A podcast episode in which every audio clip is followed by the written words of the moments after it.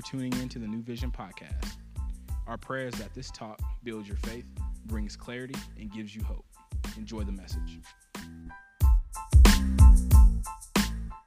So, Mel makes fun of me for a lot of reasons. Like, I, I give her a lot of material to work with most of the time. Um, but one of the things that she's been teasing me more about lately is our memberships to Costco and Sam's. Any, anybody membership to, uh, you have a membership to Costco or Sam's? That's right, that's right. And this morning we're gonna settle the debate of which one is better. I'm just kidding, stop, I'm just kidding. See, all right. Look, don't don't shout for Sam's or Costco if you wasn't shouting during worship. Don't don't do Jesus like that. I'm just playing. So, we don't have to settle that just quite yet. But what Mel likes to tease me about is when I get the emails from Sam's and Costco, um, I get really excited about those emails. You know how sometimes you just delete them, right? It's like, oh, what are they selling today? Well, I can tell you right now that Sam's is having an appliance sale um, through the 4th of July. And so I don't know if you need a new washer or dryer.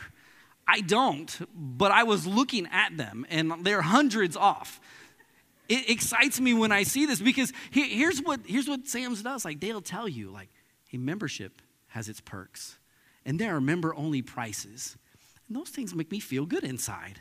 And so I open up these emails and I go through all of them. And, and some of you will, will appreciate this because it makes me feel like a kid all over again. Like looking through, you remember when the Sunday paper used to have all the ads like before Christmas and you would go through and you would circle all of those?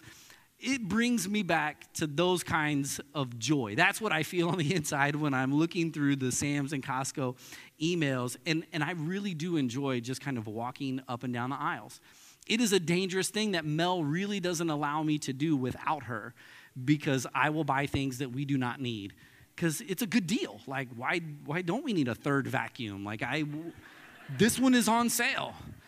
And, you know, there's, there's five of us living at our house. And so, like, maybe we do need a year's supply of things like it, it's a good deal. It's and when it's on sale like how can you walk by it even more? So like all of that plays into it but like you get benefits and and maybe sam's and costco isn't your thing but maybe you, have got a, a season pass to worlds of fun or, or oceans of fun or silver dollar city or maybe when, when you go to Disney, you pay for the upgrade to get the fast pass because you don't like waiting in lines. And, and even if those aren't your things, like there are some memberships that we will pay for, like VIP tickets to concerts, so that we can sit in special places and have access to people and, and go backstage and, and walk on the tour bus. Like we want the benefits of those kind of things. And one of the things that I'm excited uh, about is when I travel now and go to the airport, I don't have to wait in the really long lines because now I have TSA pre-check. And so I can just walk through all this. Like there are, there are benefits to the right memberships. Now, all of them aren't the same because my gym membership doesn't really feel like it's benefiting me very much. it feels more like it's benefiting the gym than it is me, but it's all in how you use it, right? Uh, I did, that wasn't even in my notes. That's bad. so as paul is, is writing to the philippians you're like how are you making this turn like there's no way you make this turn paul would he would know that they didn't understand what Sam's was or, or what Costco, the benefits of, of those things, but he would write to them from a perspective that membership does have rewards. That they would understand that membership and citizenship were valuable to them because Philippi was a Roman colony. And that meant that there were certain rights and privileges that their citizens had that other places didn't. For instance, if you were a Roman citizen, you could vote, you could hold office, you could own land, uh, you could enter into a contract and, and purchase things or, or, get a loan or borrow uh, something. You could, you could do those things. You also had the right to receive a fair trial and actually a trial even before you received punishment. And if you weren't receiving a fair trial, you also had the right to appeal all the way to Caesar. And those last two rights are actually something that play into where we're at today. Like Paul exercised those last two rights, and he finds himself sitting as a prisoner waiting for his appeal to Caesar. You remember they were getting ready to beat him in punishment, and I can just imagine Paul like, Hey, would you do this to a Roman citizen? You're getting ready to whip me right now. You know I don't have a trial. And the guy freaks out. The centurion begins to like back up really quick and was like, wait, this guy's a citizen. We can't do this because being a citizen had certain rewards and privileges and perks. And Paul knows about them. And, and he's using his knowledge and the Philippians' knowledge to actually begin to help them to see life through a different lens. He's going to start focusing on some things today. He wants them to view the right citizenship and begin to be about the right kingdom. And so today, I, I want to talk to you, and, and the message today is titled Above All. Let's pray. Jesus, we, we thank you for the moments that we get to spend together in your word. And Lord, we know that you're in this place. And so I just ask that as your word goes forth, that it would penetrate our hearts, it would sink down deep into who we are, it would challenge us, it would change us, and God, it would convict us where we need to be convicted, it would encourage us. And Lord, I pray that you would anoint me to communicate your word to your people. Help me to do it confidently and clearly and, and Lord, help me to, to hide behind you and, and let your spirit begin to speak to each person that maybe they don't even hear the words that I'm speaking, they just hear the whisper of your spirit. God, we desire to be changed by you. So speak to us today. In Jesus' name, amen. All right, turn with me to Philippians chapter 1. Philippians chapter 1. We are still in our Just in Case series where we are going through the book of Philippians, and we're, we're going to finish off chapter 1 this morning. Look at verse 27. This is where we are going to start. It says, Above all, you must live as citizens of heaven, conducting yourselves in a manner worthy of the good news about Christ then, whether I come and see you again or only hear about you, I will know that you are standing together with one spirit, one purpose, fighting together for the faith, which is the good news. And I wasn't struggling reading those scriptures, I slowed down on purpose. Because here's what Paul is doing right here. He, he's getting to the body of the letter. This is a nice letter, a very encouraging letter where he talks about joy and, and you can overcome circumstances and you can follow Jesus no matter what. And, and he's been through the greeting. He's updated them on what his life is like right now and what's going on. And now he's getting ready to cover some, some deeper things or, or maybe some more serious challenges. And to me, this is kind of funny because 121, we looked at that last week. That wasn't a soft call to follow Jesus. For me to live as Christ, to die as gain. Like that was soft. And Paul's getting ready to get into even more challenges as we get right here. And how he starts verse 27 makes us, it should make us slow down and read this more carefully. Because he starts, the NLT says above all. The New American Standard translates it only. What he's about to say is very, very important. Above all, live as citizens of heaven, conducting yourselves in a manner worthy of the good news about Christ, then whether I come and see you again or only hear about you, I will know that you are standing together with one spirit, one purpose, fighting together for the faith, which is the good news, which is the gospel. Above all, what Paul is saying, if we pay attention, if we get this next part right, it will take care of so many things. Sometimes we focus on the, on the fringe things as if they're the main things.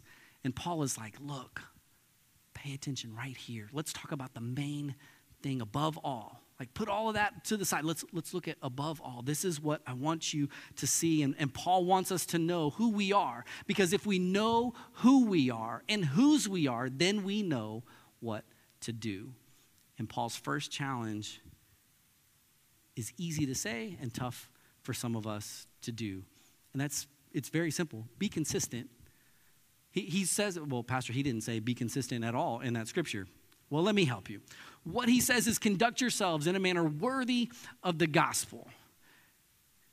Now, what he's not saying here with worthy, because sometimes when, when I read this, it's like, oh, conduct yourself in a manner worthy of the gospel. Oh, I got a part to play in, in my salvation, right? He's not saying that worth here and being worthy of the gospel is doing things that are going to make God love you more. And if you don't do these things, God's going to love you less. That's not at all what he's saying. Salvation isn't earned. I'm never worthy of it. Jesus loved me enough that he came and he died for me even before people saw value in me.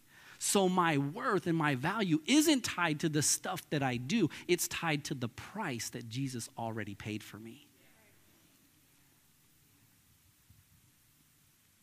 Worthy isn't about what you and I are doing to earn salvation. Worthy here, this word is about consistency, it is an accounting word. Some of you that like math and numbers, you're like, keep talking, Pastor. I love it.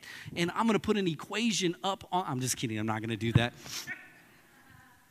But what Paul is saying here is the manner that we're supposed to walk, the, the worthiness that we're supposed to live our lives in, is something that is about being consistent. It's about balancing the equation. And Paul doesn't just use this phrase here in Philippians 1, he also tells us that we need to walk in a manner worthy of our calling and in a manner worthy of the gospel in Colossians chapter 1, in 1 Thessalonians chapter 2, and in Ephesians chapter 4, he starts with this very same terminology, and then he spends the next 16 verses talking about what that looks like and how important our second point today is going to be, where we talk about unity.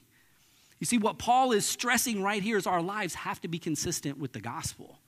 You need to live your lives in a manner worthy of the gospel of Jesus Christ. Well, what's he saying? Well, look, it's the life changing power of the gospel on this side of the equation and in order for it to be balanced, my life should be changed by the gospel on this side. There should be marks in my world of my life, how I live my day to day life, that show that I am changed by the power of the gospel. That's what Paul is encouraging us. So I, I want you to just take a moment and take inventory of your life. If your life was an equation and the life changing power of the gospel is on one side and the life that you are living is on the other side, does it balance? Does your life represent the life changing power of the gospel? Are you living like Jesus would live if he were living your life? How are you doing with forgiveness? With love, with grace, with serving others before asking to be served? How are you with hospitality? How full of joy is your life? See, our lives should be like the gospel. It should be drawing people to Jesus. And if it's not doing that, Paul is going to remind us that something is out of balance. We need to pay attention to what we are saying because maybe we forgot who we belong to or actually the kingdom that we hold citizenship in. You see, Paul would tell us that we can't just enjoy the rewards of citizenship without handling the responsibility. So then, so this whole phrase, your manner, the, the, walk worthy, all of this stuff, the your manner of life or the you must live. This is the word when you look in the Greek, this is the word where we get politics from, which makes all of us really excited, right? Oh, yeah, that's what I was waiting for. But that's only where we get the word from. That's not how this works. The NLT does the best job of translating this into citizenship and where we belong and where, where our allegiances lie. The, the, new, uh, the NIV does a horrible job here because it talks about let your conversation. And that's not at all what the text says. It's saying let your life be lived in a manner as if you were a citizen of heaven. And this is a phrase that they would understand as Paul began to challenge where their allegiances lied and what kingdom they were serving. It would speak directly to where they are. And probably for us in the United States, it speaks to where we are because the Romans, it, it was great to be a citizen of Rome. This was a prize. This was the greatest empire on the planet at the time. And Paul was letting them know hey, I, I know that you're a Roman citizen but there is actually a different kingdom and a different king that you belong to. I know that you want to say that Roman citizenship is your prize and you want to hold up that card and show it for the world to see, but that's not the card that the world needs to see. It's actually the kingdom of heaven. And your citizenship card there should be the first card that people see. Oh, man, th- this is what I love and hate about Paul because he says things in a way that like gets you and it's like yeah. oh wait a minute I have to think about this. Because this isn't a statement I think that they would walk over very quickly. This was huge to them. Because a little while after this, Nero, who is Caesar, would begin to make people chant, Nero is Lord. Nero is Lord. He would be making his citizens bow their knee to him. And Paul is subtly, subtly, subtly right here in these couple of verses saying, Remember your citizenship is in heaven. And a little bit later, when we get to chapter two, he's going to say it very plainly that there is only one name under heaven given by where men shall be saved. There is only one name, one king, one citizenship, one kingdom worth bowing your knee. And guess what? Eventually, every knee will bow and every tongue will confess that Jesus Christ is Lord. Paul's working his way into it and he's laying the groundwork now. And he's saying there is only one kingdom, one cause worth bowing our knee and calling someone Lord, and that's Jesus. And see, as he's saying these things to them and now to us, if we are honest, for some of us, the pride that we have in where we are struggles in this moment. For, for them, again, remember the, the Roman Empire is where their allegiance belongs, where their citizenship is. They have rights and benefits. And us today, as U.S. citizens, living in the greatest country on the planet, like my citizenship card means something. I have rights. And there are perks and privileges of being a citizen in the United States. But Paul would remind me don't hold on to that card more than you are holding on to the citizenship of heaven card. And yeah, that it's yeah, but how does that work? Paul would Paul would remind us that uh, whatever citizenship we belong to right now, whatever country we are living in, that's all secondary to the kingdom of heaven. That that's the first place that our heart should be tied to. And now, because it is a better kingdom to belong to, a longer lasting kingdom to belong to, with a better king to serve, we need to make sure that our conduct is consistent with the kingdom. It has to be the priority now. There's far more benefit to being a citizen of heaven than being a citizen of Rome, than being a citizen of the United States, than being a citizen of Canada, whatever country you want to throw into the mix. Being a citizen of heaven trumps all of it. And I love and hate that Paul doesn't give any room right here for the Philippians or for us. Because what he tells them next is like, hey, whether I come and see you, I want to find out that this is happening. So, just in case I don't, don't wait until I show up to live like this. Start living like this now. So that way, when I hear reports, I will know that you are standing firm together. I will know that the citizenship of heaven is the most important citizenship that you have. He wants us to remember, to know. He's going to remind us in a couple other places that we are citizens of heaven. We have to remember where our true citizenship lies. Not that we completely forget everything else, but one is more important than the other. When I travel outside of the country, which happens every now and then, like this year, um, I was able to go to Kenya and I loved getting to come back home. Um, the, the flights are not fun because they're long and uncomfortable, but I, I enjoy getting to walk back through because when you get to customs, they stamp you, they stamp your, your passport, and then they always say this Welcome home. And it feels so good to walk through the little gates and feel like, man, I am. I'm, I'm, on U.S. soil. This feels so good. It feels so much better than where I was. And that feeling pales in comparison to what it will feel like to walk through the gates of heaven and not just hear, well done, good and faithful servant, but hear, welcome home. And guess what? I built you a house. It's right over here. You see that road right there? I made that just for you. See, you've lived as a visitor somewhere else. Now come on in and welcome home. See, we, we have to remember that we're only visiting here. Trip Lee says it best. He says, Man, I can't kick up my feet here because I'm not at home. Put that in stone. Put that in stone. Look that up. That was for you, Alex. I threw that in there just for you.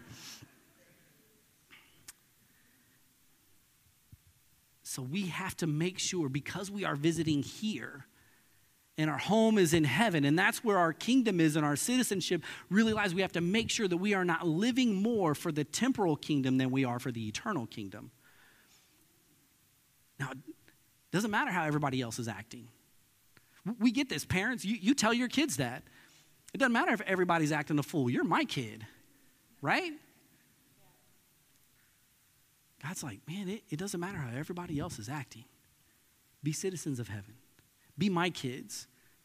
They, they should be able to, to look at your life and see the balance of the equation where the gospel has shown up and it has changed who you are. In Ephesians 4, Paul tells us the things that should mark our lives are being humble and gentle and being patient with each other and giving grace in faults, being united with the bond of peace, measuring up to the fullness and the standard of Jesus. We need to grow more like Christ, speaking the truth in love.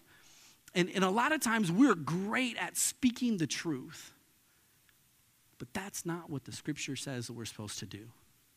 Speaking the truth is easy, anybody could do that. Speak the truth in and with love. That's a mark of citizenship. That's a mark of the kingdom of heaven. And here's why this is important. Here's why your life matters. Because there are people in your world that will never accept an invitation to walk into this church. You can carry around all the invite cards that you want. You can invite them to Easter and Christmas, and they may not even accept it from your hand. Oh, God, and if you leave a track for them that looks like a $100 bill, but it's not a $100 bill, that ain't winning anybody to the kingdom either. They may never pick up that track, they may never read it, but you know what they will read? Your life. The best literature outside of, of the Word of God is a life changed by the gospel. Paul tells the Corinthian church, one of your favorite verses is that you are the letter read by all men that people should be able to read your life and see the gospel in it. You are the letter read by all men, and by your life, they will know the works that have happened because of the gospel. You are the letter. I am the letter. People will read that. So, my question to you is what literature are they reading from your life? What gospel are they seeing? Are they seeing a prosperity gospel? where I give to get, I name it, then I claim it.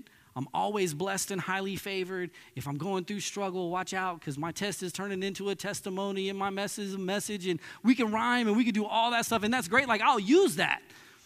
But are they seeing that, that troubles don't come your way? That you signed up to be on Jesus' team for the blessings, not the burdens. I don't want that. Mm. Is that what they're seeing? Are, are they finding, are they finding that the gospel that you preach is, is only relevant here in the United States? That, that we're, we're relevant only in this place, which that's not, that's not the full gospel. The gospel is for to go into all of the world, not just stay in one place and not be beneficial only for Western liver, people living here in the United States and living in Western civilization. Are they finding out that, that your gospel is, is more dependent on who's in control politically? Are, are, are, they finding out that you talk more about slogans than you do scriptures? Are, are they seeing you, you post about your candidates more than you're posting about Christ? And I'm not saying you can't have an opinion or anything like that. I'm just telling you, people are reading your lives, what gospel are you showing them? Because I don't want you to forget. Like, we think at various times, all of us, every single one of us in this room, we complain about the government, whether you are a Democrat, a Republican, whether you don't vote. We all complain at some point for something. The problem is we complain thinking that the, the reason or the answer is another candidate in another party, but the real reason that we need to stop complaining and focus more on the other kingdom is the answer is never in another political party. It's from the man whose government, who whose shoulders are holding the government. We need to be looking to Jesus for the answer. So, what gospel? What gospel are, are, are they reading? Are they reading the gospel that looks sometimes? Sometimes I live for Jesus. Sometimes I don't. Sometimes I trust him, sometimes I don't.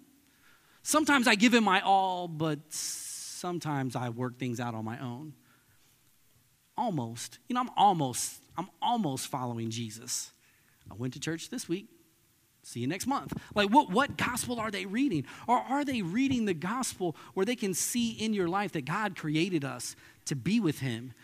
And that in that process, we messed up and sin entered the world and, and it separates us now from God. And, and even though we try to do good stuff, it didn't work. And so Jesus came and he paid the price for you and I by dying for our sins. And now he gives us an invitation to trust him with our lives. And everyone, every single person, it's not limited by color, it's not limited by country, it's not limited by citizenship. Every single person that says, I'll believe in Jesus, he says, Come on in to the kingdom. I have a new life for you that starts now and lasts forever. Are they seeing the gospel that shows them how God loves us and seeks us and forgives us and died to save us and give us a new life? Is that what they're seeing?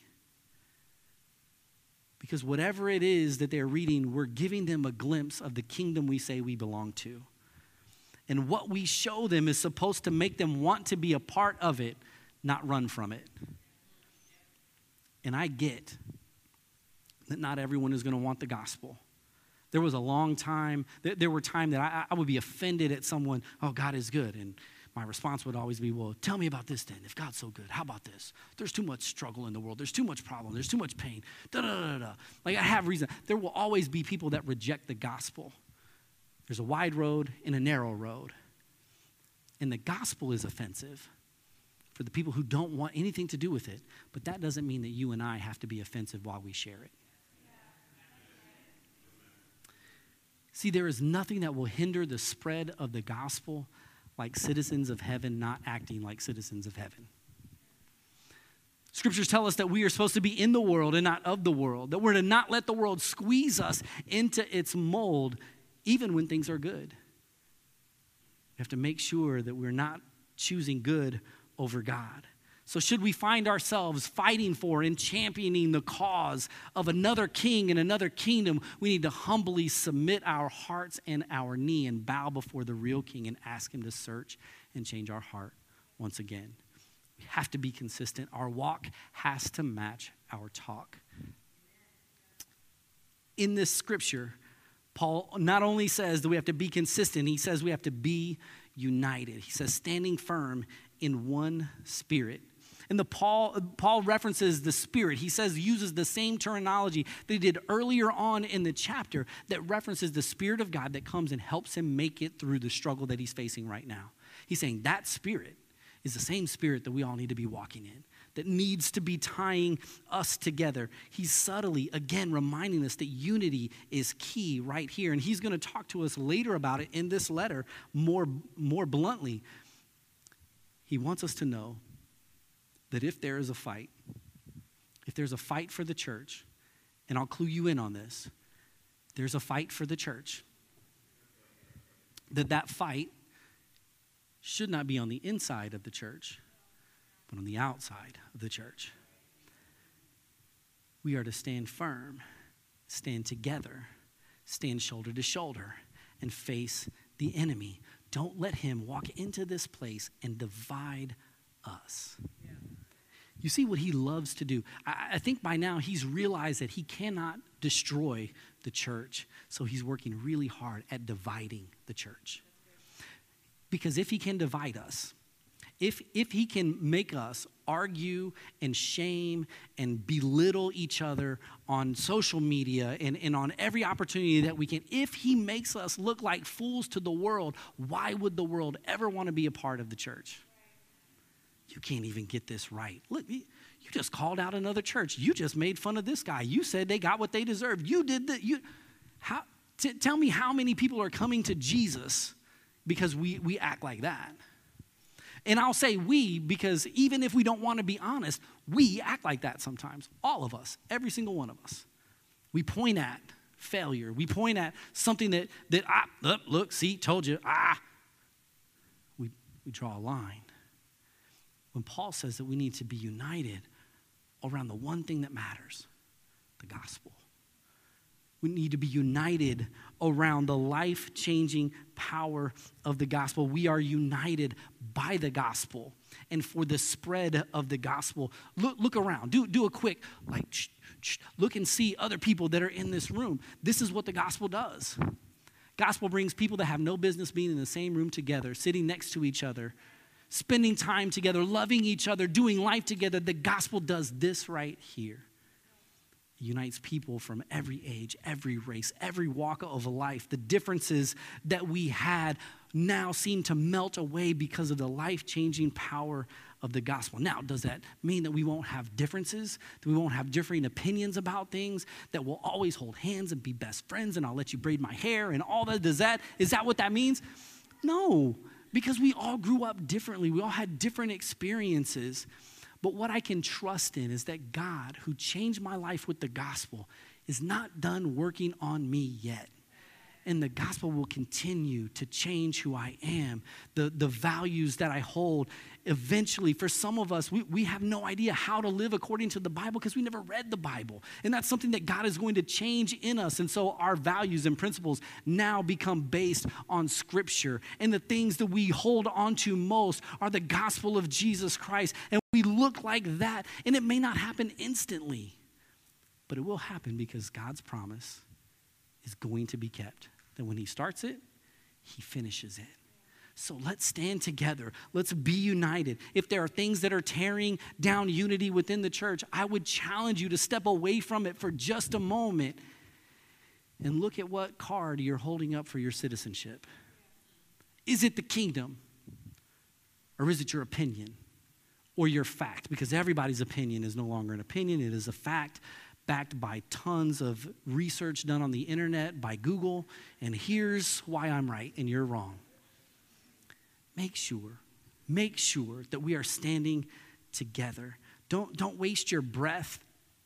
Don't waste your breath on, on these things that, that make us look like we have no idea what we're doing, that make us look like we don't care that make us look like like there's there's no unity inside of the body of Christ like we're not one big unit moving together don't waste your breath. Don't jump in. Don't pile on. Don't, don't put your opinion out there just saying. Don't do any of that. Like, just step back.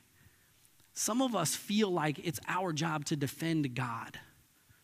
Let me clue you in on this. He's just like a lion. Open the cage, let him defend himself.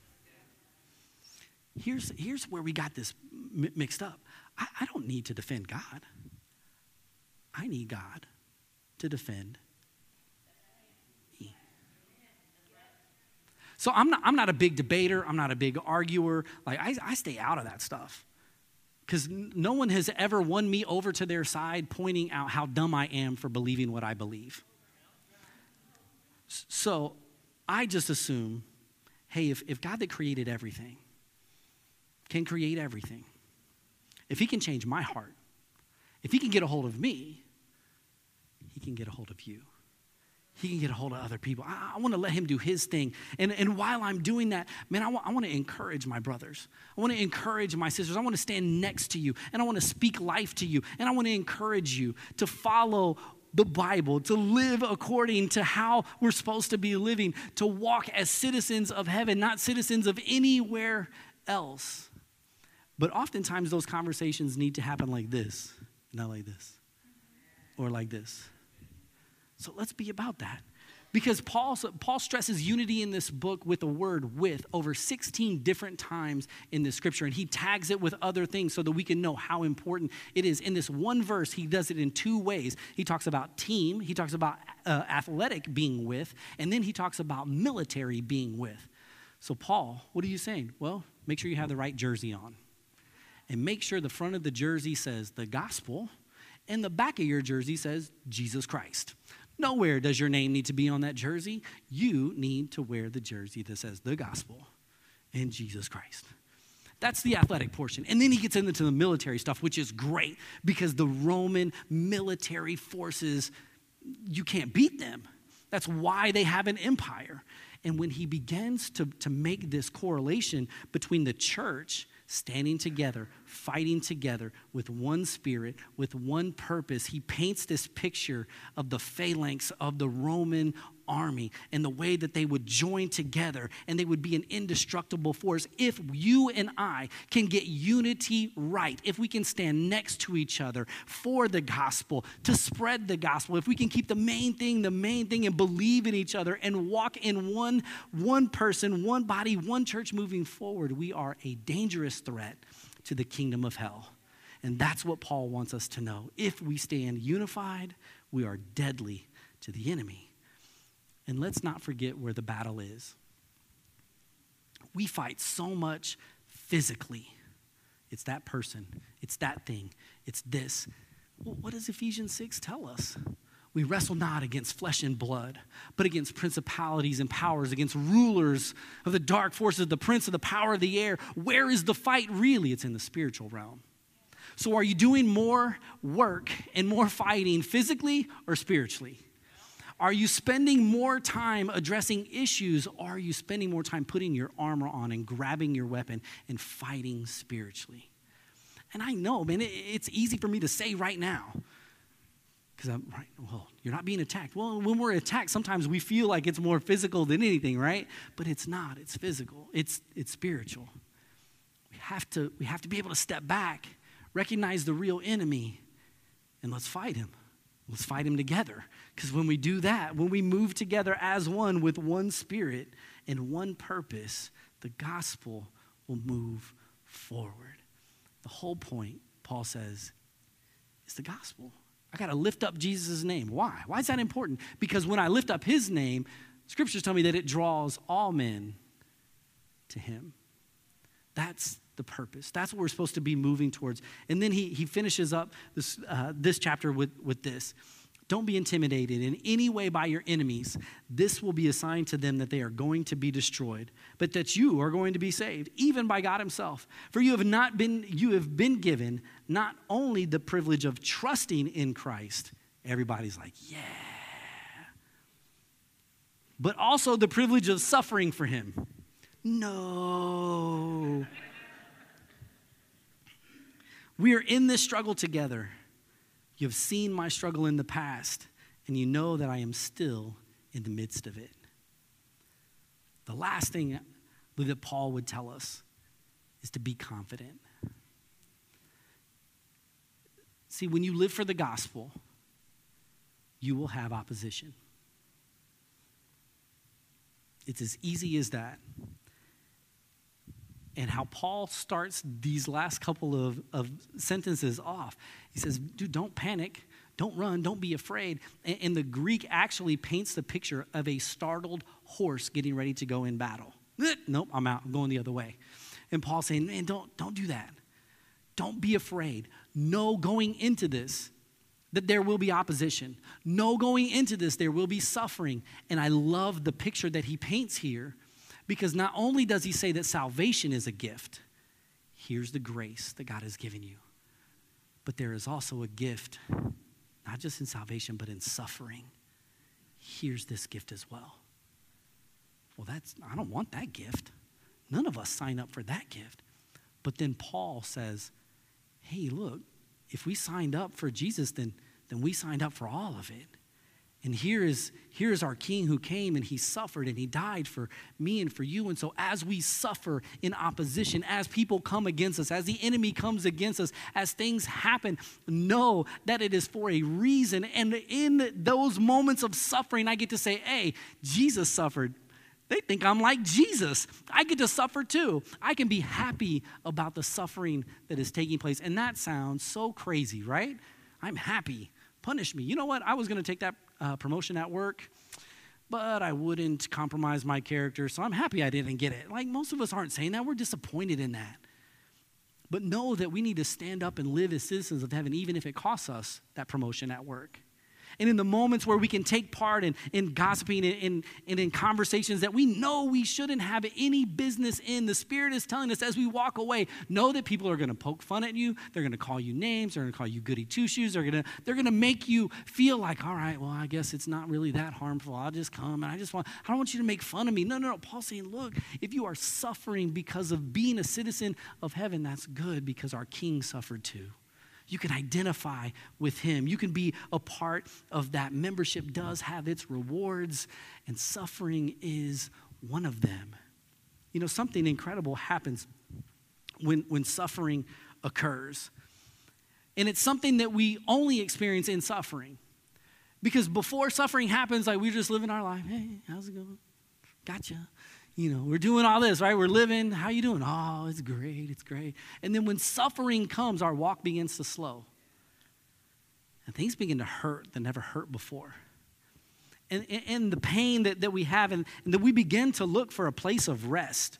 We begin to look for something that, that we can lean on and find strength from. And, and maybe suffering would cause us to lean against the cross of Christ and to lean up against the gospel and find our strength and find our hope and our peace right here so that at the end of it, we realize that we were holding on to the gospel. We were holding on to Jesus, but he was holding on to us even more. And now my relationship with him has grown in such a way that I could only realize it from suffering. Some of you, your marriages are stronger today because of the struggles that you've been through because heat reveals what's really underneath. Suffering can be a gift.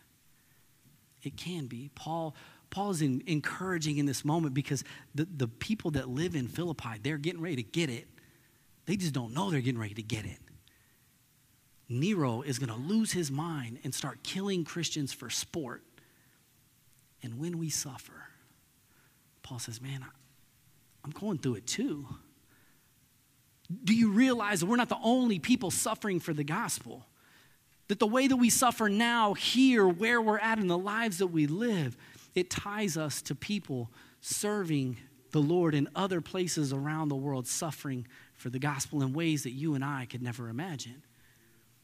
And as we suffer for the kingdom, as we suffer because we're citizens, it bonds us together with our brothers and sisters. And then Paul says this that suffering not only gives us a benefit here, but it's also a sign to the unbelievers. And, and, and this is where it's like, wow, man, I, this is crazy. That, that people could look at, at your suffering knowing that you're being persecuted, knowing that you're going through stuff, that they could look at all that's going on, and as you stand firm and don't run, as you don't run away from it, as you stick to your guns and hold on to your faith, they might be like, whoa, your, your faith is, it's worth all this? You're willing to go, to go through this? Man, I'd be out. And at some point, the hope would be that your suffering awakens them to the path that they're really on that it awakens them to the destruction that lies ahead of them, that they see that they're on the wide road and they realize, wait, I can get off of this path, I can get off of this track, I can make a U turn. I want what you got. That that's another benefit of suffering. It's, it's a promise for salvation. God is going to show up, Jesus is going to show up. It's also a sign that they can choose Jesus as well. And if they don't, they're in for a reckoning by their own choice. And Jesus doesn't want that for, for anyone. He, he wants not one soul to perish, but that everyone would come to repentance. And suffering is all part of all this. We have to be consistent and be united and be confident in suffering. Maybe if I said it this way, you would, you would take it a little bit differently that when Jesus is your king, what do you really have to fear? Jesus said, You don't have to worry about man that can only kill the body. I got control of all of it. We're, that's, that's where we need to, to put our, our trust and our faith and our reverence there. The fear there that, that he's talking about isn't be afraid of me, but is give me your reverence. And I can take care of it all. I can suffer now knowing that the pains of suffering now pale in comparison to the joy that's in front of me. I can suffer now knowing and believing that Jesus will come and eventually make all things good. He'll set all things right. It may not be in my lifetime, but I can believe that He will. And if it's not in my lifetime, guess what? I get to go home. I get to hear welcome home. I get to be in the place where my citizenship card says I belong all this time. And Paul's encouraging them, not from a beach, not saying, hey, you know, I went through this stuff too. You know, I'm still going through it. I love that Paul says, I'm still in the middle of all this. He's not out of it, and, and he's not even counting on the fact that he's going to live. He's saying, no matter what, I'm good. And you can be good too. Don't fear, don't worry. Remember where you belong. Remember the kingdom that your life is truly supposed to be about. See, if we get this right, if we get citizenship correctly, it can change the world around us because it changes us. It changes the way we move and we live. It, it, changes because we recognize that, that right now is temporary and where we're going is eternity, and we can embrace the rewards and the responsibility of being citizens of heaven and we live our lives in service to our King, and we point to our King, to the life changing power that He has. We live our lives as ambassadors so that people around us can experience the life changing power of the gospel as well. We remember that our lives are letters being read by everyone around us. And it should be our hope that they read those letters and want the King that we've pledged our lives to if we get this right, the gospel can spread. It has a chance to infect. That's a great word. Your family. And spread to those family members you've been praying about for years.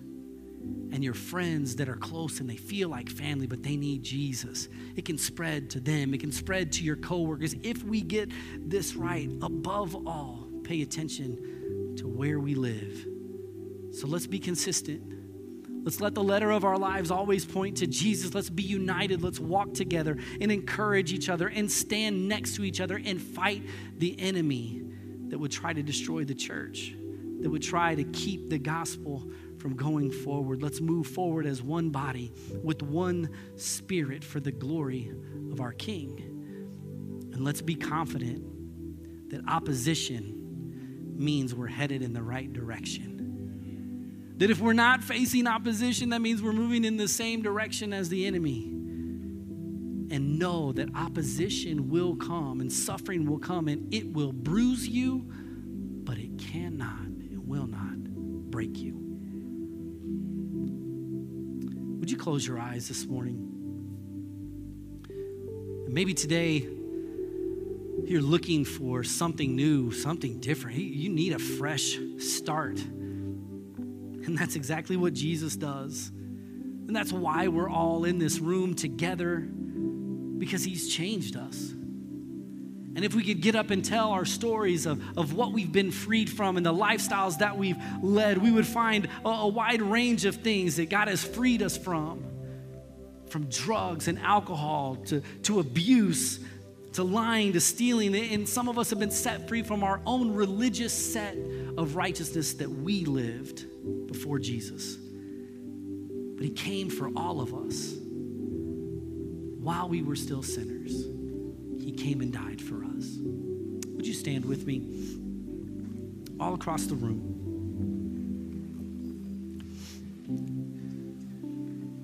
This morning, if, if you need Jesus, as the worship team sings, I'm, I'm going to make my way right down here. And if you need Jesus, you say, Pastor, I,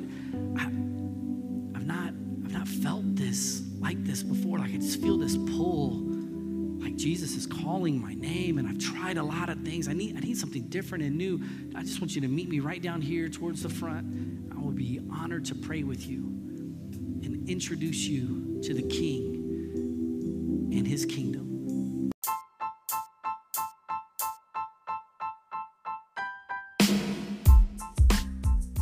Our prayers that this message impacted you please share your story and partner with us financially at newvisiongrandview.com.